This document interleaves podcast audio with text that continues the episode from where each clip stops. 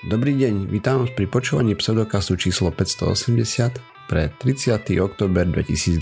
V virtuálnom štúdiu vítam Miroslava Gabika alebo Osirisa. Čau. Jakuba Rafajdusa alebo Kupka. Ahojte. A ja som Radoslav Vlasatý alebo Martýr. Čaute. Sme podcast do vedia a skepticizme, vede sa nevenujeme profesionálne, takže ak nájdete nejaké nezrovnalosti, nepresnosti, píšte na kontakt zavináč pseudokast.sk a my sa doplníme a opravíme v jednej z nasledujúcich častí. OK, takže ako ste sa mali chalani? Tá, celkom fajn. Ako si sa mal ty, Osiris? Ja, nič zvláštne sa mi neprihodilo. Nikde som nebol cez víkend. Ja nič nerobím, ja len sedím doma väčšinou. Alebo sem tam sa prejdem do kancelárie. Pondelky a piatky je tam dobre, lebo tam sme dvaja na celom poschodí. Aha. Ale útorky, štvrtky to je katastrofa. Tam sú davy a debatné krúžky a Čo znamená davy po novom? Proste milión ľudí. Akože normálne plný office máte, alebo... No, tak povedzme, že každý druhý stôl alebo každý tretí bude obsadený. Že oproti tomu, čo tam pondelok, piatok sme fakt sme dvaja v našom Mhm. mm-hmm. office alebo traja, tak tie útorky, štvrtky tam je napríklad 15 ľudí. Hej, je Proste a veľa. kapacita je neviem, 50 napríklad. Ja, to Hej, je rozumiem. šialené množstva. Alebo 50 Mm. asi až nie. Neviem. No a nemáš to radšej? Lebo ja som rád za to, keď nás je viacej v kancli, kvôli tomu, že môžeme ísť napríklad spolu na obed. Toto mi nevadí. Ja proste som si stále nosil jedlo, lebo veľmi často si nosím jedlo z domu, takže väčšinou proste to do seba nahádžem v kuchynke a čítam si e-book. Mhm. Ale po druhé, ja, ako som menil tým počas eh, covidu, ja Mhm. prakticky som svojich kolegov videl niektorých vôbec, niektorých raz, dvakrát a od, od nich nikto vôbec tam nechodí do kancelárie. Mhm. No jasné. Prost, no, šéfa tam stretávame, tak toho poznám samozrejme, ale inak ako z mojich kolegov tam nechodí nikto. Čiže proste mňa tí ľudia otravujú, lebo nikoho nepoznám. Mhm. A, Tým pádom uh, mením svoju tému za uh, spovedanie Osirisa o tom, ako má elektronickú čítačku. A na, na mobile čítam a, v kancelárii. Fakt? No jasne. Mám a doma mám ako Kindle nejaký 3000 ročný, ten som si kúpil ešte kým som Mhm, bol v mhm. Košiciach, čo bolo 10 plus Dávno. rokov dozadu. Má, má QWERTY klavesnicu fyzickú, alebo ten už nemá fyzickú? Bez, a, bez OK. klávesnice. No počkaj, lebo, Či to lebo sú práve... tie najstaršie mali? Áno, áno, práve tie tie, úplne mali. Ty už máš mali. asi ten asi Kindle White dačo, ne? Pro trojku alebo dvojku. Človeče, ja to netuším. Počkaj, ďalšia dôležitá otázka. Máš fyzické tlačítka na boku? Uh, nie, keď prepínaš strany. Takže či šťukáš tlačítka, alebo či šťukáš do displeju. Nie, môžem sa dotknúť aj displeju. A, tak to už máš nové. Hm. Oh, nové v odzovkách, hej. Hej, hej. Má to dá z 10 rokov. Dobre, Áno.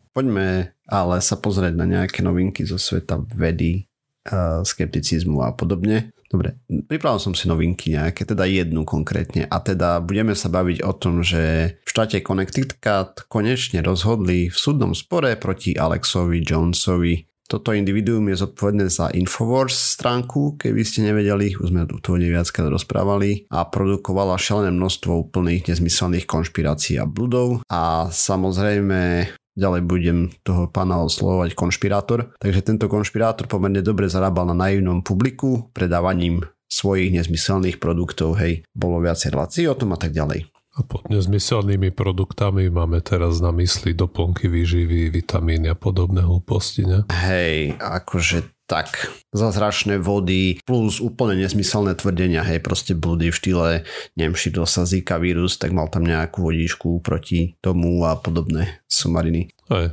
ja len, že sa hýbeme v tej oblasti aj tie kvázi medicínske, pseudovedecké kraviny, hej? No a samozrejme, že on konšpiroval o všetkých možných veciach a tento súdny spor rozhodoval konkrétne o masakri, a, ktorý bol v Sandy Hook. Tam zomrelo pár ľudí, konkrétne 20 detí a 6 učiteľov v roku 2012. No a čo sa udialo? Takže najprv padol jeden rozsudok, kde rodičia 6-ročného chlapca, ktorý tam sa stal obeťou v tej škole, vysudili 4,1 milióna dolárov ako kompenzačné odškodné a 45,2 milióna ako sankčné odškodné. E, je to výrazne menej ako chceli. E, chceli 150 miliónov dolárov, ale to ešte nie je koniec. V druhom súde ale súd sa nariadil e, konšpirátorovi zaplatiť a teraz 965 miliónov dolárov ako kompenzačnú škodu iba zatiaľ. O sankčnom oškodnení ešte nebolo rozhodnuté a to môže byť výrazne vyššie, aj štvornásobne alebo aj viacnásobne vyššie, desaťnásobne a podobne, hej, uvidí sa. Mám niekoľko otázok. No. Prvá, prečo vlastne ho súdia? To si nepovedal. Je miné. OK, hej. A druhá, a čo sú tie kompenzačné a sankčné pokuty? Dobre, takže v prvom rade on prehlasoval, že ten útok v tej škole bol pod falošnou vlajkou, alebo že teda nikto tam nezomrel, tí, čo to, akože to boli herci, tí rodičia sú a podobne a že to bolo mimo iného kvôli tomu, aby obmedzili držanie zbraní v Amerike, hej, akože právo na držanie zbraní v Amerike a iné nezmysly. A to viedlo následne k tomu, že tie smutiace rodiny chodili obťažovať a popletenci, čo ho počúvali, v princípe im vypisovali výhrážne listy a tak ďalej, potom im tam chodili pred domy a na nich vyvreskovali, že sú herci a podobné somariny. A to pár rodín nezvládlo, tak to sa odsťahovali, hej, alebo teda minimálne išli niekde do ústrania. Proste museli opustiť to, kde bývali a podobne. No a ten súd sa ťahal strašne dlho, hej, od 2012 plus minus tesne potom ho začali súdiť, lebo on tam začal šíriť blúdy a im začali vypisovať títo. Rozdiel medzi kompenzačnými a sankčnými uh, peniažkami je ten, že kompenzačné sú, ja neviem, spravím ti psychickú újmu a podobne, hej. A sankčné sú, že spravím ti psychickú újmu cieľene a zarábam na tom, alebo podobne. Aspoň tak tomu ja rozumiem, ale nie som si 100% istý. Americké právo mi je dosť vzdialené. Jasne, priam nekonečne. A na Biramcovo sme mali predstavu nejakú a myslím, že to postačuje. No hej, proste on tým, jednak tým ľuďom zničil život ten útok na tej škole, hej, proste im postrieľali deti alebo rodinných príslušníkov v prípade učiteľov a podobne a potom nejakí pometenci ti chodia ešte akože eh, sypať sol do ran, hej, v princípe. Takže to viedlo k tomu, že tie rodiny ho zažalovali. On sa s nimi chcel tak mimochodom mimo súdne vyrovnať, kde im ponúkol každej rodine 120 tisíc dolárov ako odškodné. Hmm. Našťastie súd sa rozhodol výrazne viacej. Ja dúfam, že ešte to sankčné odškodné v prípade tých desiatich rodičov sa vyspláha aspoň na nejakých 10 miliard alebo podobne a že z neho vysúdia všetko, čo sa len dá. No a neexistuje také niečo, že on vyhlási bankrot, povie tým pádom, On už vyhlásil že... bankrot, ale... No a neznamená to, že, že ja nič nemám, nič vám nedám? Alebo a vôbec netuším, že ako toto funguje. Hej, hej, ono sa o to snaží, snažil sa, teda no takto, poprepisoval nejaké majetky samozrejme na rodinu a podobne. On tvrdil, že celý jeho akože hodnota je nejakých 270 miliónov, myslím, alebo tak nejak, a teraz neviem. On tvrdil, tvrdil, že jeho hodnota je pár miliónov, 3, 4, 5, hej, uh-huh. ale tento nejaký ekonom alebo tak, čo odhadoval, tak niekde jeho majetok na 270 mega alebo podobne. A výrazne mhm. viacej, hej, tam proste... Mm-hmm. On na tých doplnkoch, čo predával, zarábal celkom dosť. Kľudne aj 300 tisíc za deň, hej, alebo podobne.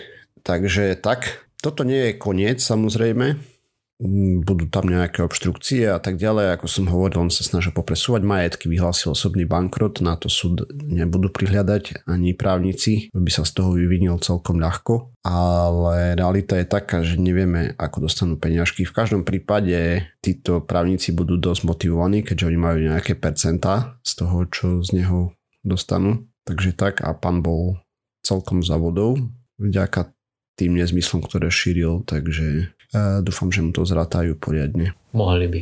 To bude trvať zase roky a tak ďalej. Celé toto, hej, však si myslím, že 10 rokov plus minus súdny spor. Mm-hmm.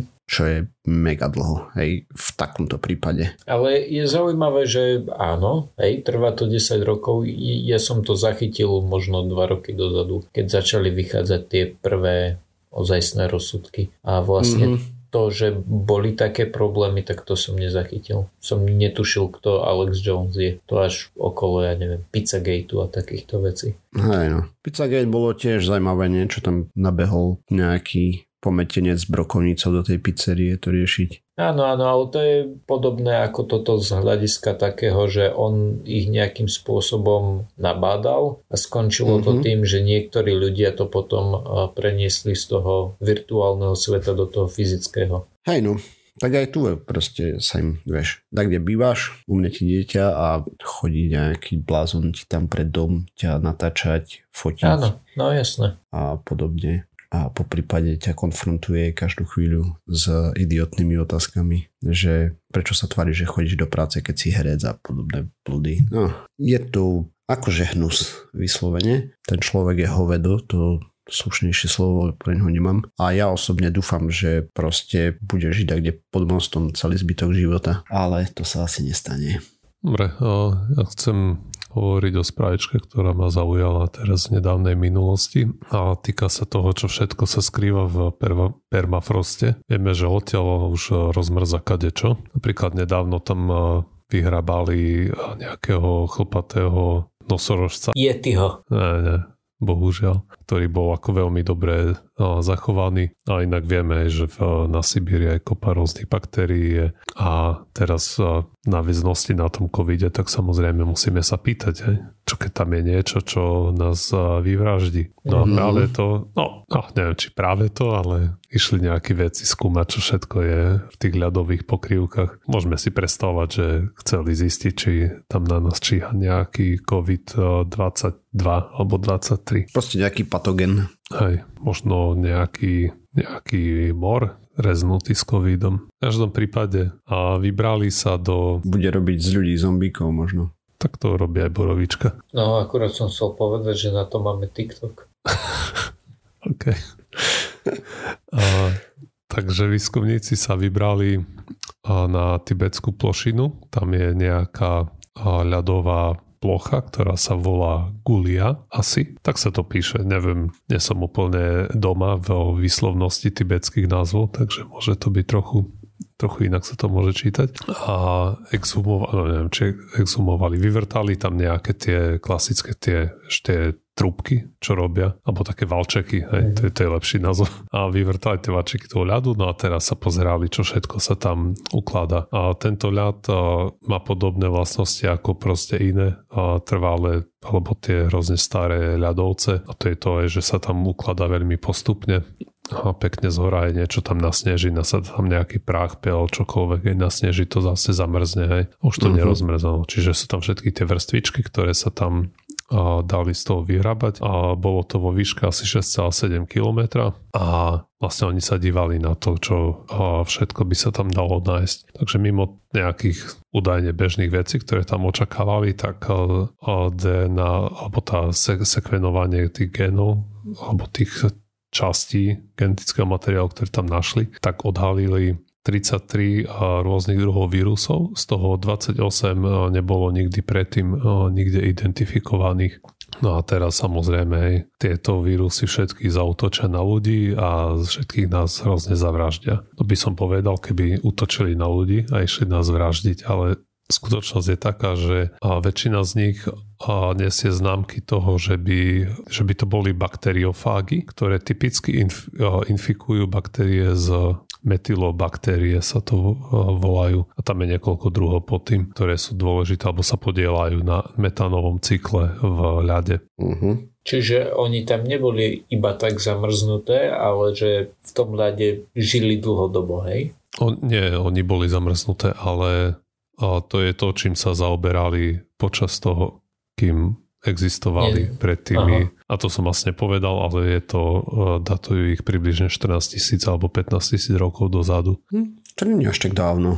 Hej, takže ich koníček bol napádať tie metylobaktérie a rôznym spôsobom v nich prevádzať zaškodníckú činnosť. Ešte niektoré gény tam napovedajú, že tie vírusy mohli sa podielať na získavaní nejakých živín pre svojich hostiteľov. Hej, že tie, proste tie vírusy nejak tam katalizovali tú reakciu, ktorá pomáhala tým hostiteľom získavať nejaké živiny zo svojho okolia. Ale toto som vyrozumel, že to nie je úplne že by to bolo nejaké v úvodzovkách poslanie toho víru, iba proste niektoré časti toho genetického materiálu tomu napovedajú, že to by to mohlo byť. A sú tam ešte potom nejaké iné tácie, ktoré ukazujú na podľa očakovania na to, že alebo im umožňuje sa lepšie prispôsobiť tým extrémnym chladným podmienkam, ktorých ich našli. Takže tak, no a Samozrejme aj tí výskumníci hovoria, že toto, tí, tieto vírusy, ktoré našli, nie sú pre nás nejak nebezpečné, čiže nemusíme sa toho úplne obávať, ale čoho by sme sa samozrejme mali obávať je ten eh, zvyšok, ktorý je v tom ľade uväznený a to špecifický metán, samozrejme kopa eh,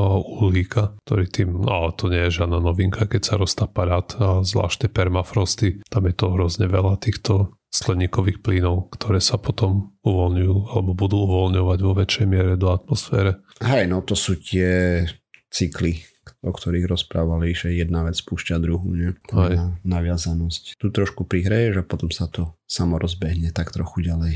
Dúfajme, že, že toho nebudeme môcť vypúšťať. No. A ako pravdepodobno, že tam bude nejaký patogénny vírus, ktorý by napadal teraz ľudí je dosť malá, ale nie je zanedbateľná tiež. Čo? Že, že rozpustíme a vypustíme metán? Nie, nie, nie, hovorím, že v tom ľade, že bude aj nejaký patogénny ja, vírus. Aha, aha, okay. Proste, že bude nebezpečný voči, ľudí, voči ľuďom, ale pravdepodobnosť je tam fakt malička. Na druhej strane nevieme reálne. Mm. No nevieme, ale to to tam infikuje a ako by sa to rozšírilo z nejakej, z nejakej Sibíry. To je jedna vec a druhá vec, že predpokladám, že teraz je tam kopec ľadu, nie sú tam ľudia. Kedy si tam bolo mm-hmm. ešte viac ľadu a bolo tam ešte menej ľudí. Vírusy, ktoré sa tam vyskytujú, asi neboli úplne zamerané na ľudí. Asi nie.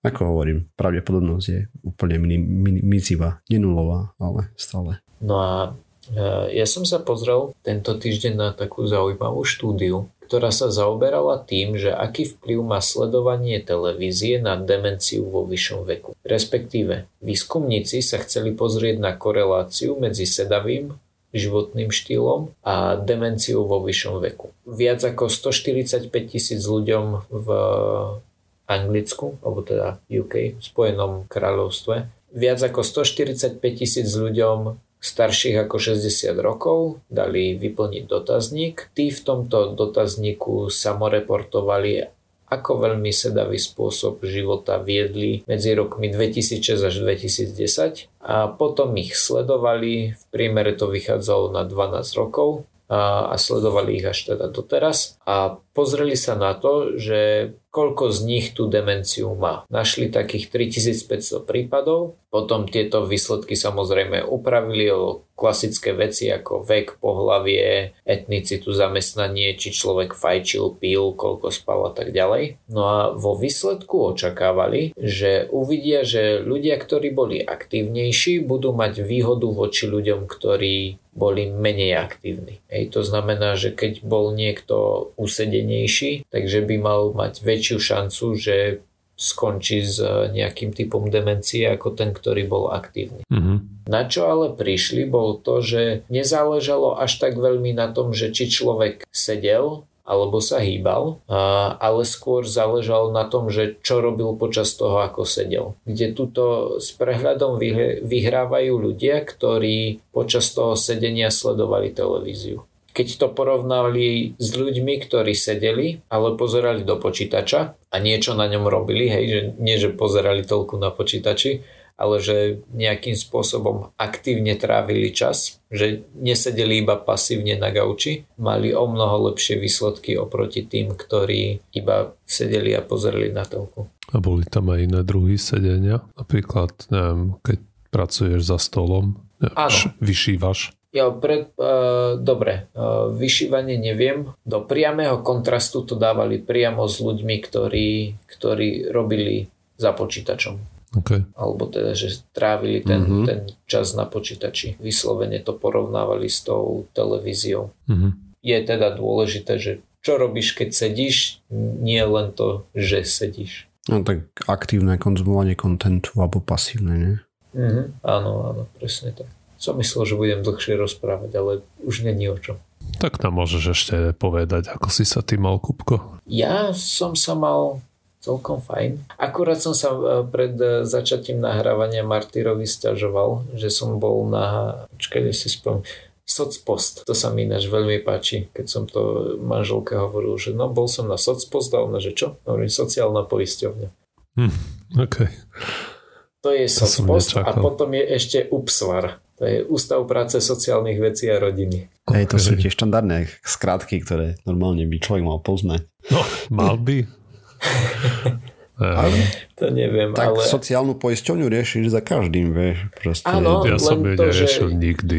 V živote som je... nemal situáciu, keď uh, som musel sa oboznamovať so skrátkou UPSVAR. Do, na UPSVAR som chodil ešte ako študent, keď na mňa naši poberali prídavky tak som tam mm-hmm. chodil s nejakým papierom, ktorý som dostával od školy a ten som im tam dal, že som študent, dajte našim prídavky. To sa mi zdá, že som len proste dal máme a ona to niekde vzala. Jo, je možné, že, že, to, že to riešila ona. Mm, ja, ja len tým, že som proste skončil v škole, tak zo školy som išiel rovno tam. A dokonca vám poviem vynikajúcu vec.